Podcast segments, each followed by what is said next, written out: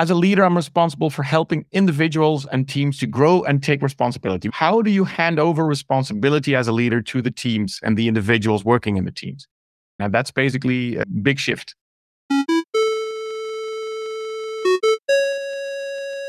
Hey everyone, my name is Henry Suryawirawan, and you're listening to the Tech Lead Journal podcast, the show where I'll be bringing you the greatest technical leaders, practitioners, and thought leaders in the industry to discuss about their journey, ideas, and practices that we all can learn and apply to build a highly performing technical team and to make an impact in your personal work. So let's dive into our journal.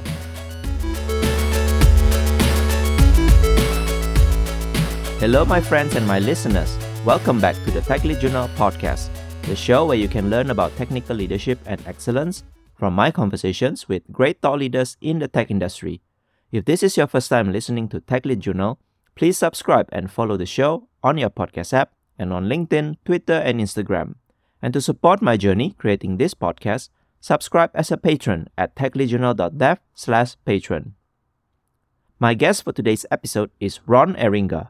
Ron is a leadership developer and one of the co authors of The Professional Agile Leader. And if you still remember in the previous episode 98, I had a conversation with Kurt Bittner, also one of the co authors, to discuss some parts of the book. This is a kind of continuation from that previous episode. And in this episode, Ron and I discussed on how one can become a professional agile leader. Ron started by sharing his view of why agile transformations usually fail and he gave advice on how companies should adopt Agile in a more effective way. Ron then described the characteristics of a professional Agile leader, including how to apply situational leadership by understanding the four different leadership styles, which are combative, compliant, competitive, and catalytic leadership. Ron also explained how leaders can build high performing teams by being aware of the two domains the teams are operating in which are the visible and invisible domains, and by also understanding the interconnection between organization structure and its culture. Towards the end, Ron shared his utopia view of how organizations would look like if they already become fully agile, and he also shared some patterns for effective leadership. I really enjoyed my conversation with Ron, and I especially liked our discussion about how to build high-performing team that is truly self-managing and self-organizing and the importance of being aware of the invisible domains within the organization and take action on how to resolve some of those which hinders high performance and agility. And if you also find this episode useful, please help share it with your friends and colleagues so they can also benefit from listening to this episode. Don't forget to give this podcast a 5-star rating and review on Apple Podcasts and Spotify because it will help me a lot to make this podcast easily discovered by other listeners. Before we continue to the conversation with Ron, let's hear some words from our sponsors. Today's episode is proudly sponsored by Skills Matter, the global community and events platform with more than 100,000 software professionals. Here, members can organize their learning experiences around the technology topics they care about most. You get on demand access to their latest content thought leadership insights, as well as the exciting schedule of tech events running across all time zones. So, whether DevOps or data science is your buzz, or you're a fan of functional programming or all things cloud, you can make real connections with people who share your interests. Head on over to skillsmatter.com to become part of the tech community that matters most to you. It's free to join, and you will find it easy to keep up with the latest tech trends. Hello, everyone. Welcome back to another new episode of the Tech Lead Journal podcast. Today, I have someone with me, a guest who is a leadership developer. Sounds really strange, right? What is a leadership developer? He is actually one of the co-author of a book titled Professional Agile Leader. Actually, I have a previous guest before, Kurt Bittner, in episode 98, who is also one of the co-authors. Today, I'm going to talk with Ron specifically on the continuation on how we can become a better leader in the sense of agile world, how to become a professional agile leader. So we will be covering topic that we haven't had a chance to discuss with Kurt before. So Ron, really looking forward for this episode. Looking forward to learn from you as well. Thank you for having me. So first of all, I would like to start always with my guests to share maybe your career highlights turning points, maybe that you can share with the listeners here so that we all can learn from your journey? Yeah, uh, so basically, what it comes down to, I started working in my professional career around 2000 when I became a software engineer. Back in the days, working for Philips, and I've been working as a software engineer for nearly like six years. But I always knew probably that wouldn't be the job that I would end up in because I was always more like a people person. At some point in 2006, I think it was, I became a Scrum Master. I'd heard about Scrum and that we were working in a research environment and could experiment a lot with Scrum. And back in the days, nobody knew about Scrum yet. So it was like applying it in the basement of the building that we were sitting, and people were asking all about that sticky notes on the wall and stuff like that. Like, what is this stuff you're doing over there? So that's basically 2006. I've been a Scrum Master for about eight years until like 2014, I think it is. And well, the good news is that I had a team that actually was doing quite well. So they were maturing and doing great things. And then at some point, other teams start asking you, what are you doing? And before you know it, you're coaching like more than one team and helping the organization advance as well. Basically, what I found there, there was this overarching topic that I always ended up doing, which was like helping HR and leaders to put up an environment where self organization could happen. That's basically how I also, in the end, got to think about what's my role. Well, leadership developer, what that means is that we're helping organizations to create an environment where teams can self organize. And that's basically what it comes down to. Around 2014, after being a Scrum Master for eight years, I decided to take this to the next level and help other organizations to do this as well. So became self-employed, started working for a consultancy firm at some point as well. And actually ever since I have been helping organizations to put their leadership in place around the Scrum teams. I think it was also 2014 when I joined Scrum.org, back then teaching the professional Scrum Master training, later also started teaching the PSPO. I think around 2017, 2018, when I started thinking about developing the professional agile leadership class together with Scrum.org. I think the turning point is the collaboration with Scrum.org, where I really started thinking about professional Scrum, how to apply that, and what it means to actually deploy leadership around the Scrum team over there. And I think that's basically, if I look now at what I do, we help organizations. We have two companies, one training company, but also one consultancy firm. Basically, what we're aimed at is to create organizations where people love to work. We'll help them put self organization in place, but also develop the leadership around the teams. And that's basically what we're currently doing. Thanks for sharing your story. I can see why you mentioned yourself as a leadership coach. You have been doing this for quite some time, probably around more than 20 years, I guess. Yeah, um, correct. You mentioned that you're also part of scrum.org, right? Or you have been practicing scrum all along as well. So these days, this term is not new. It's been a while. Yeah. But still, companies are still trying to do agile transformations within their organizations especially for those companies who are probably a bit lagging behind from traditional world. So in your view, in your professional career and maybe yeah. consulting, do you see any kind of reasons why agile transformations sometimes fail and people starts to become skeptical about agile these days? Because I think yeah. people start to become skeptical if they apply something but it doesn't really work fully. So maybe you can explain here why some agile transformations actually fail. Yeah, it's kind of interesting because in the beginning days of me implementing Scrum, you could really see that it was only applied within the IT departments, at software teams. And we were quite successful back then in applying that. And at some point, organizations started seeing the benefits of that and wanting to scale that up to the organizational level. And I think basically that's what we are currently in. I think it was like 10 years ago when organizations started shifting. What you currently see is that a lot of large corporates try to implement agile at the organizational level, but I think the way they do it is very transactional. So, meaning they are focusing a lot on structure, processes, introducing new tools, new roles, scaling frameworks, all that kind of stuff. But what they fail to really change is their culture. I've been following this survey by, I think it was VersionOne who started with it. Now it's a company called Digital AI. They call it the state of agile. And what you see in that survey as well is that in the last eight years, more and more companies have started adopting agile. But for some reason, their team maturity, their capability of self organizing doesn't go up. This is also what the survey reveals is that people see that practices are being applied, but they see that their organization is not able to adopt a culture that looks like the Agile Manifesto. Everything that's been said in the Agile Manifesto, individuals and interactions over the process and tools and all that kind of stuff, So there's a shift in culture when you start working agile. And I think if the organization doesn't have a burning platform to actually change their culture, agile implementations and agile transformations will kind of get stuck, which I call the glass ceiling. If there's five levels of maturity, I think they kind of get stuck at level two, level three in their maturity. And I think that's basically what we're seeing still nowadays. And that hasn't changed a lot over the last few years. So you mentioned something that intrigued me. You mentioned like many companies try to do it in a transactional way. Transactional yeah. means like they force a certain process, tools, maybe the scaling framework and all these things. But actually, yeah. what you're saying is the underlying important thing is actually the culture. And I can see many agile certifications or maybe professionals who also just preach, okay, here are a set of practices that we need to do. These are the roles that we need to have in the team. What would you change differently knowing about this situation? how can we become more focused starting from the culture?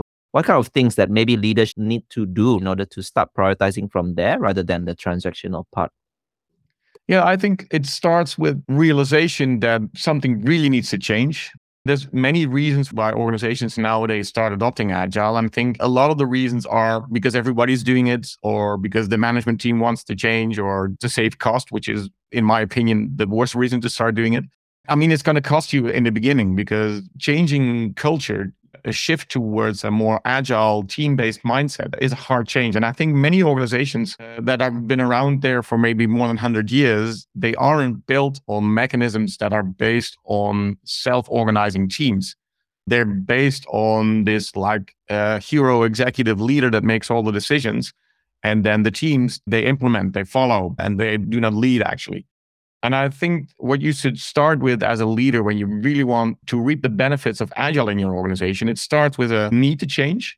If you have a large corporate organization with many people working there, they're going to go along maybe for like a few months or maybe a year, but then they will fall back into old behavior because there is no real need to change. So I think leaders need to connect the reasons for becoming really agile. If, if they really want agile and if they want to reap the benefits of that, to connect that to the problems that they're having and help people understand how agile actually helps you to solve these problems. And basically, it comes down to a switch in culture where leaders are capable of delegating more and more responsibilities towards the teams with the goal of accomplishing faster results, right? Where teams can make faster decisions without the bureaucracy that we see in many of these traditional corporates. And I think that's basically where it starts to connect the reason for the change with understanding what it means to change a culture. Yeah, speaking about culture, I'm also a leader myself. Sometimes it's really tricky where to start. We know, we understand we need to change. We can see so called the burning platform you mentioned, the pain points that people are doing. But culture is something that is not easy and straightforward to change. It needs like an organic effort by everyone. First, they need to understand yeah. the why, and then they need to understand the need to change and things like that. So, what do you think is the best place to start changing this culture? Is it something like you create a town hall meeting telling everyone, or is this a set of docs or is there any better way to do that? Uh, yeah, that's a very good question actually. Let me first start by answering the question with the worst place to start with the change and that is everywhere in your organization. Because i see like large scale agile transformations like the whole company is subject to the change. From my experience in the last at least 12 years with agile transformations is i would say start at that location in your organization where the most complexity resides, because that's where the biggest benefits can occur. If you look at Scrum, for example, Scrum was designed to solve complex problems. It wasn't designed in simple problems or maybe complicated problems because we've been actually capable of solving these problems already for many years before. Scrum was designed to solve complex problems in the complex space. That's what we typically do when we start working with organizations. For example, just very recently, last week, we started a new change in an organization. We actually explicitly picked the one project that is in the most complex domain inside the organization. They have so many challenges, like the entire industry is changing all the time, and the organization cannot keep up with the change anymore. And I think that's basically the pockets of excellence within the organization where agile can become very successful is there where the most complexity is because well the frameworks that we've been using are designed to solve complexity and i think that's basically where you should start well, it sounds a little counterintuitive, right? Because I've seen many teams start where it's easiest, but you don't prove that you're actually making a big difference by doing that.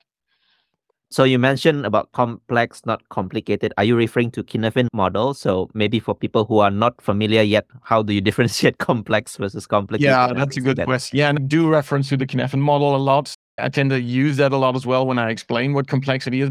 Basically, the most simple way to explain what complexity means is that when everything is in flux, so requirements are in flux. Like I always tell my new clients, customers think they know what they want until they see what they get, and then they want something completely different. Since technology is changing faster and faster nowadays, this phenomenon has increased enormously over the last 10 years, I think.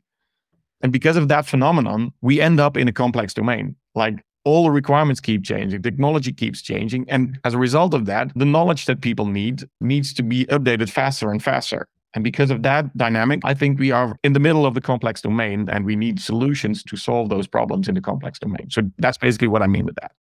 And also, not to mention that the competitors are changing a lot as well, the disruptor, the startups, right? So I think this is Absolutely. also one thing why it becomes more complex we mentioned about this start from a complex, maybe most complex projects in the company, most complex mm-hmm. departments. But yeah. you need certain kind of leader, right? So coming to your bread and butter, which is to develop professional agile leader. What is yeah. the most important pattern do you think for an, an agile leader to be successful heading this transformation or running these agile practices? Yeah, that's a good question actually. Well, I think basically, and this might feel a little counterintuitive because most of the leaders don't think about this, first understand what your current culture is. I mean, I've been working with so many transformations in the past where we started off with a, you know, very idealistic way of implementing Scrum in the organization. And then we bumped into a lot of cultural problems. So if you are not aware of the current culture in your organization, if you can't measure that, make that explicit, there will be a lot of surprises when you start to change things. So I think the basic pattern is understand your culture, understand also the type of leaders that you have currently deployed and employed. Try to predict if those leaders are capable of making the shift towards like delegating more towards teams because we are going to change the organization. We're going to replace the hero leader kind of basis by self-organizing teams that can make decisions where leaders shift towards more supporting those teams to do the job themselves one of the patterns, for example, that we've been using in our leadership class is to maybe you heard about the book by Jim Collins, Good to Great, where he talks yep. about getting the right people on the bus first.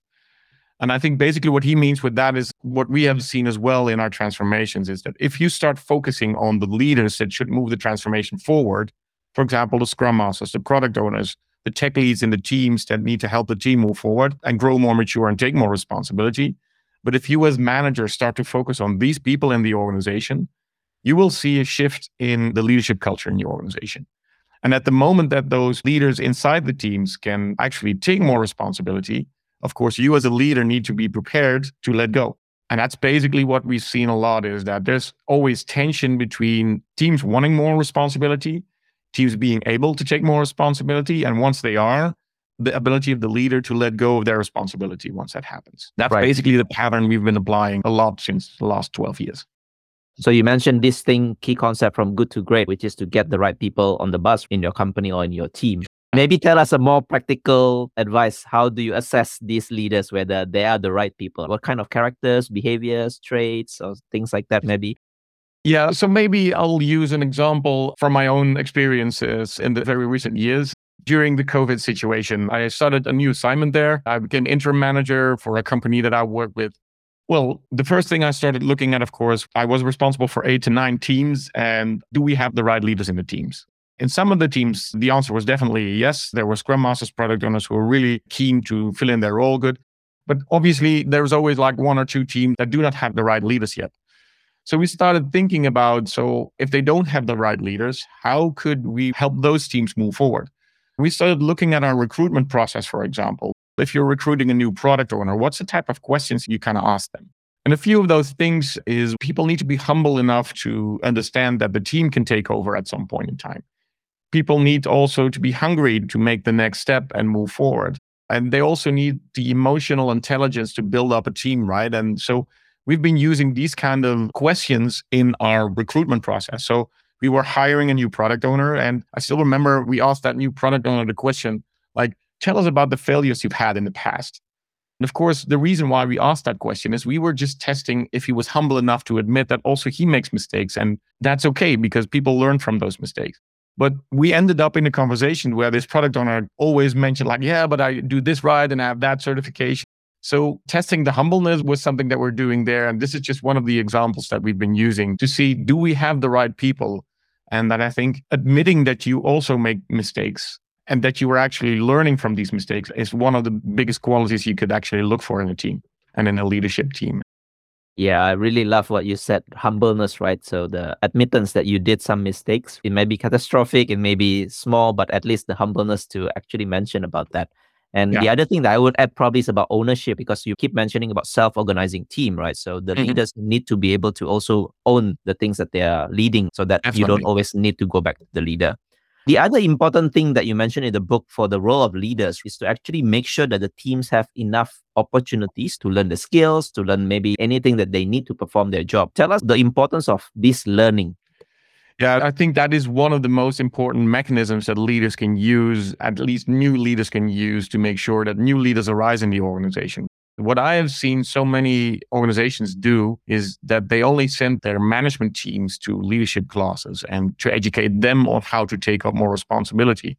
But what I have seen is that leadership can be everywhere in the organization. So I think what basically, and this is what we've been developing in our consultancy and training company, is we've been designing learning journeys for the agile professionals. So, for example, we've been designing learning journeys for scrum masters, learning journeys for product owners, learning journeys for managers. So, how do you teach yourself the required skills that we need to actually lead instead of manage? For example, good coaching skills or facilitation techniques, or how do you engage large groups to actually come up with better solutions? Stuff like liberating structures or, or other facilitation techniques, that kind of stuff. And also, it's helping people understand what we actually mean with culture and measuring the culture. So, as part of these learning journeys, we typically developed, uh, for example, a culture workshop where we help people speak the same language when we talk about culture and actually measure the culture in the organization so we can do better predictions about that. And it's not only sending the managers to these classes, but it's sending all the leaders inside the teams also to these classes so they can help their teams grow to a more higher agile maturity level. So yeah, it's all about so, learning journeys, I think, and offering that to the people. Yeah. So when you mentioned about learning journeys, right? I think leaders here, you should try to build some kind of learning journeys for your people I think it yeah. depends on the company's maturity, maybe also the HR people process, right? Some companies don't really have learning journeys. So yeah. I think it's also a good reminder for those leaders out there. Please try to yeah. look at the kind of journey that you have for people to learn. And I think exactly. I remember in my episode with Kurt, he mentioned that leadership is not necessarily just a role, right? It actually can be anyone's to assume the role. Exactly. You mentioned here as well, right? So you should not just cater the training for the actual leaders, the one who has the titles, but also for everyone for different roles. So thanks exactly. for mentioning that. Another thing that you have in the book is actually you kind of like categorize leadership styles into four different things. So I'm quite interested in this. So maybe you can yeah. brief us a little bit more about what are these leadership styles?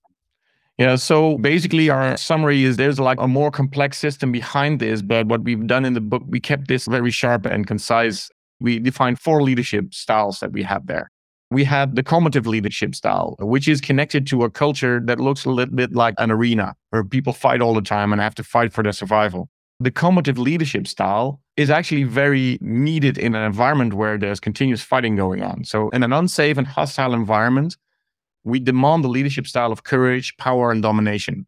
Basically, that is the combative leadership style. And the second style we mentioned there is the compliance style, which is typically useful in an environment that can be summarized with something like an institution, right? Large communities like states, corporate environments, they need rules, processes, and leaders that are responsible, respectable, but also stable. Of course, the need behind this is stability, keeping large communities work together, let them work together, keeping them safe. That's basically what the compliant leadership style is all about. Then the next style that we typically see develop is the competitive style, which is really like a game or a competition, which is describing the environment. Competitive environments have lots of opportunities, and it also demands that leaders start challenging people to make use of these opportunities, to start winning using an evidence based approach and keep analytical thinking at a high level in the organization. And I think many of the corporate environments that we currently encounter do have a very competitive environment where the competitive leadership styles also pops up. And of course, since we already started with combative, compliant, competitive, we needed a four term with C.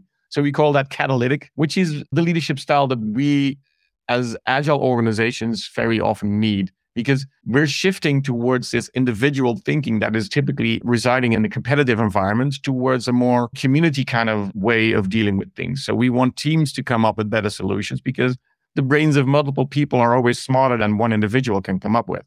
So this is typically what works well in a complex environment. The reason why I think agile has become so attractive is because people start to understand that if you have a team of individuals suddenly work really as a team, there's more to gain from working as a team based on that. So this catalytic leadership style that we described is capable of relying on the wisdom of many. That's what's working well in a complex environment because the many can come up with better solutions for complex problems. So this is why we need this catalytic leadership style where leaders are open, authentic, and very supportive towards the teams. So maybe if I can repeat again, combative, compliant, competitive, and catalytic. I see them as a, like a spectrum, right? It's like you start maybe from combative, you have a very bad culture, moving into catalytic, yeah. right? Or maybe you're in a market where you have to fight through and make some gains. So yeah, that's typically where it starts. So is this something that all leaders should be able to adapt? So they should change their leadership styles as and when the situation requires them to do so? Well, I think there are certain situations that demand a different leadership style. So situational leadership is important. So I can imagine that if you are in a hostile environment, using a catalytic leadership style doesn't work because, well, people need to fight their way through. So I would be the last person to say that every leader needs to adapt the catalytic leadership style. But I think if you are residing in an environment where there's enough wealth, where there's opportunities to grow and where there's a lot of complexity going on and a lot of technical challenges, I think the catalytic leadership style works better because it provides for that environment better solutions.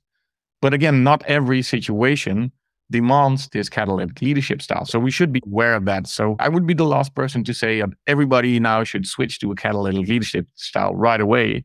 I think you should look at what does my environment ask for?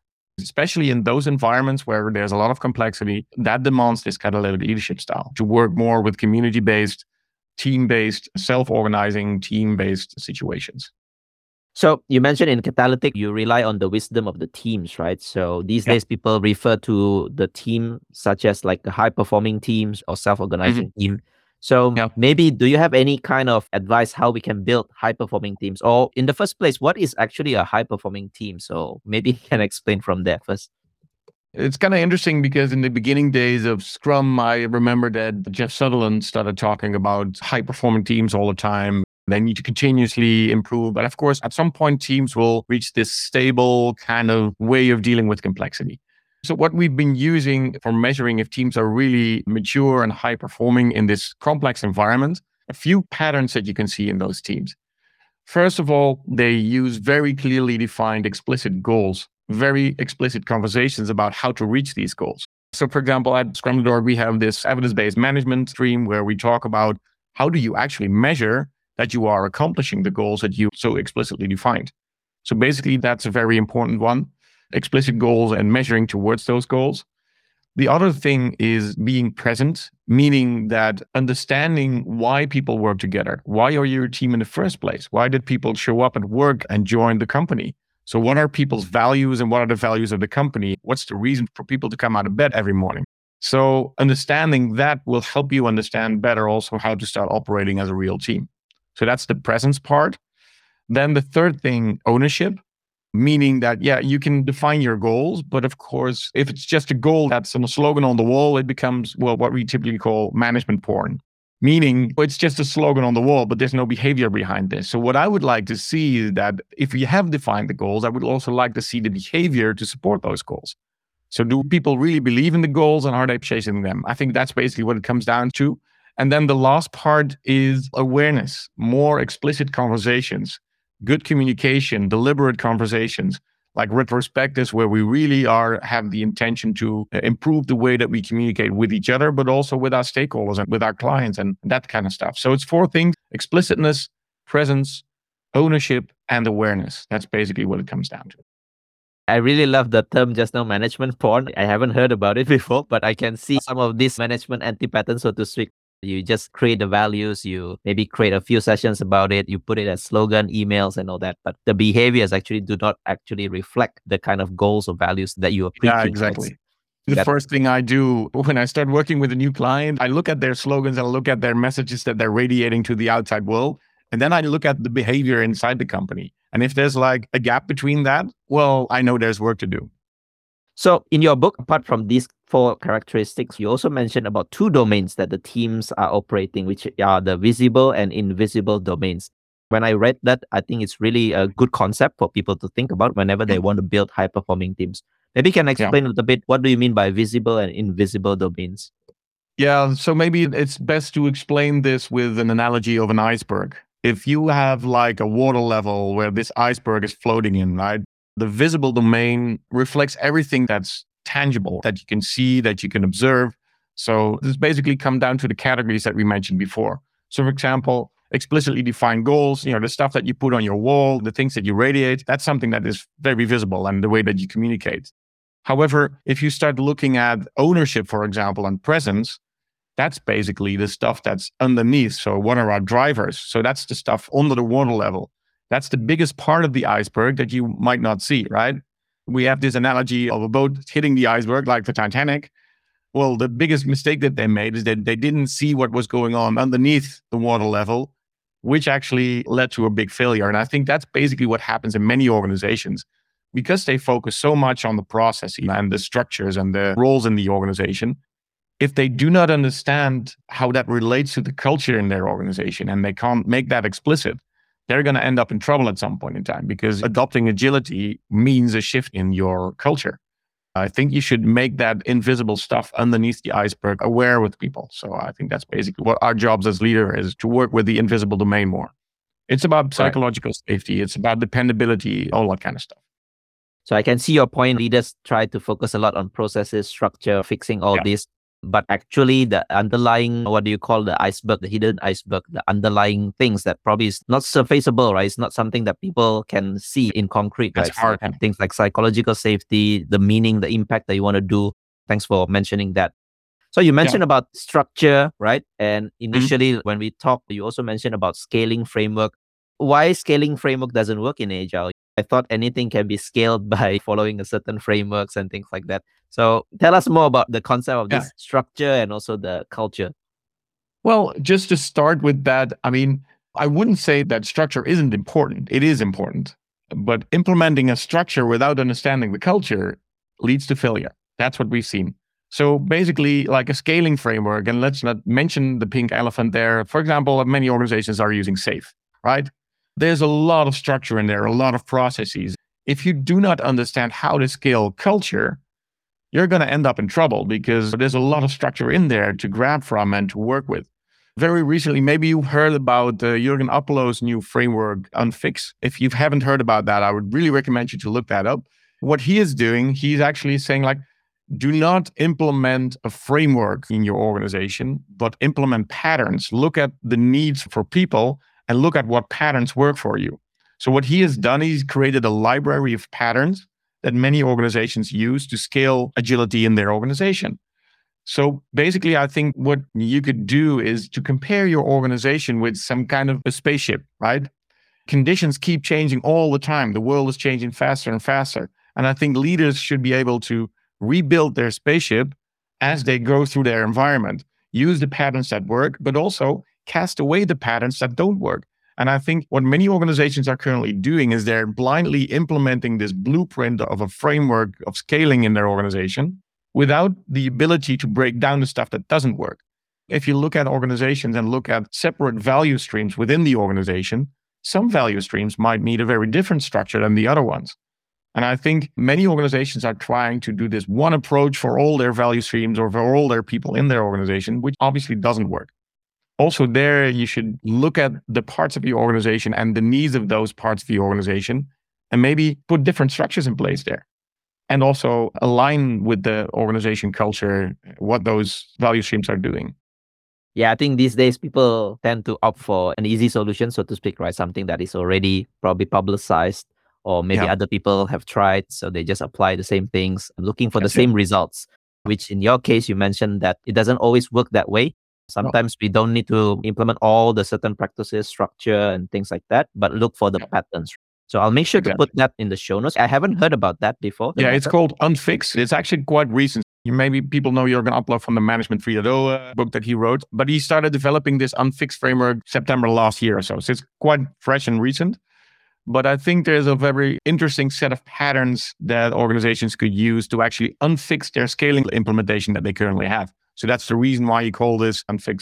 Maybe you can provide the links later when we finish this conversation. Yeah. Sure. I like the pun though. It's like unfix unfix your scaling agile practices, I guess.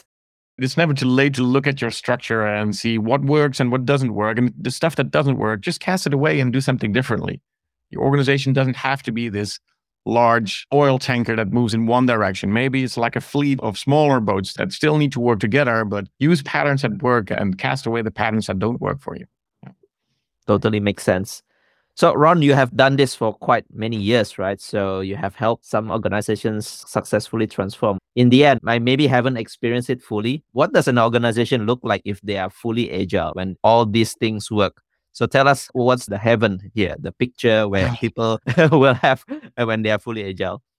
Yeah, well, we have the risk here of losing a lot of people because they don't completely recognize their organization anymore. But I think if we look at nature, how do large networks of people look like that work together? Do they have a leader in nature? So if you look at those patterns in nature, I would compare it with a cell structure. Maybe you've heard about the book Reinventing Organizations, written by Frederic Laloux. He compares it like with, for example, circles people think that there's no hierarchy anymore in a fully agile organization, which I think is a very silly idea because I think we still need hierarchy. Otherwise, we would get anarchy, right? If there would be no leaders anymore, no managers. So I definitely think that there's still leaders in an agile organization. My opinion that there would be leaders everywhere. Some leaders would be more acting at the team level, and some leaders are acting at the organization level to keep the entire organization together. I think the biggest difference is where the decisions are being made. And I think the decisions are being made in an agile organization, which is maybe acting at the level five of maturity, being the highest level. Well, teams make decisions on their own. They are self organizing, self managing, as Scrum calls it nowadays. They take the decisions. And the leaders in the highest level over the organization, they take care of the stuff, for example, infrastructure that enables the teams to make those decisions themselves or for example to provide the organization and the teams with those learning journeys that we talked about so that those teams can actually become self-organizing and continuously learn about this. There's a few organizations by the way that already use this way of working. Very recently there's also a book that i'm currently reading uh, written by two guys in the netherlands. They call the corporate rebels. The book is called startup factory where they describe Haier. It's a chinese company. They sell uh, air conditioning systems and refrigerators and stuff like that actually this is interesting because this is an 80,000 people company with like almost 4,000 self-organizing cells that act independently and maybe even competing with each other. But they're still a company. So there's still hierarchy, there's still structure in there. And so there are more and more organizations experimenting with these ways of working. So this is not kind of a fictive thing that only Ron maybe thinks about. It's already out there. And I think it's our job to help organizations see the possibilities of how these companies work. So when you mentioned Haier, it's actually covered as well in the previous episode in 114 with Matt K. Parker. So he wrote a book called Radical Enterprise. So Haier Yeah. is like one of the examples where you can see this kind of self-organizing teams. He even mentioned it's like micro enterprises within the company where people Exactly. are self-organizing, maybe even competing with each other. They're just given Yeah. a goals and they figure it out together as a team. Exactly. Another thing that you mentioned in the book, the real success probably is also that the change is self perpetuating, right? So it doesn't rely on certain leaders to be there, it doesn't rely on certain things in place. So tell us how we can build something that is self perpetuating. So I always love to mention about last time when I used to work in a consulting. I used to mention that the true success of a consulting is after you leave a project, the things can still continue or even getting better, right? So this self perpetuating is actually very difficult because sometimes we rely on certain people, certain charismatic leader to tell us what's the right way of doing things. So maybe from your journey, is there any tips for creating this? Yeah, it's funny that you mentioned that because I think that's basically how we approach our consulting jobs mm-hmm. with our clients. So, the first thing we start talking about with our clients is what are you going to do to make me superfluous as fast as possible as consultant? For example, hiring an agile coach in your organization I think that is a dysfunction. The reason why I'm saying that is that, well, agile coaches, it's a good idea to get some external knowledge if you don't have the knowledge yet on how to become agile. But I think what leaders and managers, when they hire these people, need to do is immediately have a conversation on what are you going to do as consultants to make sure that we adapt these capabilities so that we can take over. So what I've been doing is I've been helping managers to start coaching people so that I don't have to coach them anymore. I've been helping Scrum Masters, for example, also to engage with the transformation so that they can become in control of the transformation rather than external coaches who run the transformation. So I think if you look at it from that perspective, I think the leaders that should take over a transformation should be the managers in the organization. It should be the scrum master. It should be the product owners. Question, of course, would be do they have the skills? And if they don't have the skills, how can external consultants hand over those skills as fast as possible? And I think organizations should be very sharp in when they hire an external consultant, have that conversation. What are you going to do as an external consultant to help us as a company take over as fast as possible and become self-perpetuating? And I think that's basically what it comes down to. So one of the common things that I see when you hire external consultants, you have a set of metrics. Maybe these teams have implemented this agile framework, or these teams have completed their sprint or deliver projects, the bugs. But actually, you mentioned a good points that we should probably think about upskilling, right? Upskilling the managers, the leaders in the teams. Yeah. I think that probably is one of the better metrics instead of looking at the implementation level only, because that yeah. probably is one of the key factors how we can self perpetuate this kind of cultural changes. Yeah, so maybe a metric like how many leaders in your organization are capable of coaching people and have their coaching degree or something like that. That could be a very interesting metric because that actually is an explicit way to see that you don't need the external consults anymore. Speaking about effective leadership, so in your book, you have some patterns for effective leadership. I think there are a number of them. We don't need to cover all of them, but maybe if you can pick some of the favorites, what would you tell us some of the patterns for effective leadership? It's an interesting question. So let me start with the first one. As a leader, I'm responsible for helping individuals and teams to grow and take responsibility. We kind of talked about this already, right?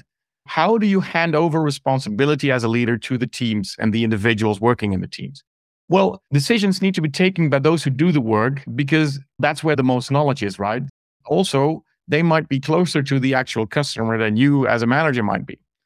So I think that is why you need authority everywhere because every opportunity that one of the people in the teams or that a team can actually directly have a conversation with the customer enables you to make fast decisions. So my power in the organization is determined by my ability to enable others to take responsibility.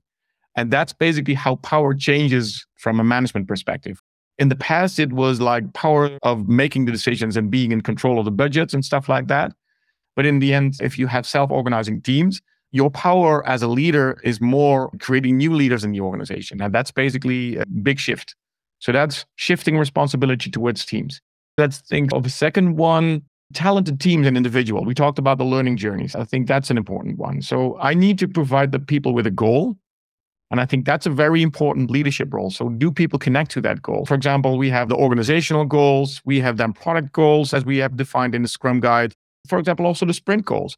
But also, how does the organization goal connect to the product goal? How does the product goal connect to the sprint goals? And how do those sprint goals, or maybe all the other goals, connect to people's individual goals? I think that's the job of a leader to help people connect their goals towards what the organization has in terms of goals.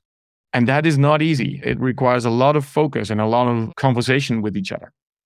The third one, to choose a last pattern that we've discussed in the book, it's the right for people to involve others in creating the goal.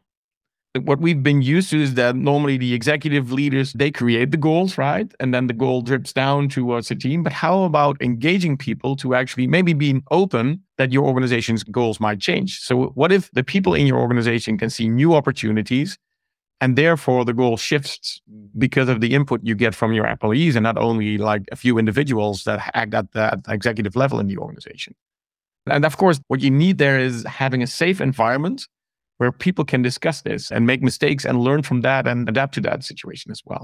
I think those are patterns where leaders can really become effective at what they do, but it requires a real shift in thinking from traditional managers. Thanks for mentioning some of these patterns. So you start with shifting responsibility, right? So for leaders, not to always make the decisions by yourself, but actually to start shifting, growing the team, letting them decide and be responsible of their own challenges and problems. And then Exactly. you mentioned a lot of times about goals, providing the goals, connecting them from the top, from organization to individuals, and also like creating the safe environment. Sometimes I see that managers, leaders, individuals, they are all tied down to just doing the task, doing the features. So they have a goal, normally it's from the top, but then it gets translated to task. They don't even have the time to actually think of other maybe means to implement the goal, right? So Exactly. what do you think a company or organization should do so that they can invite people to actually start thinking about maybe different ways of solving a certain problem or different ways of implementing the goals? Because sometimes people are just bogged down into tasks and firefighting sometimes, so they don't necessarily have this time. Yeah, that's an interesting question, actually. So let me first start with why this is so important.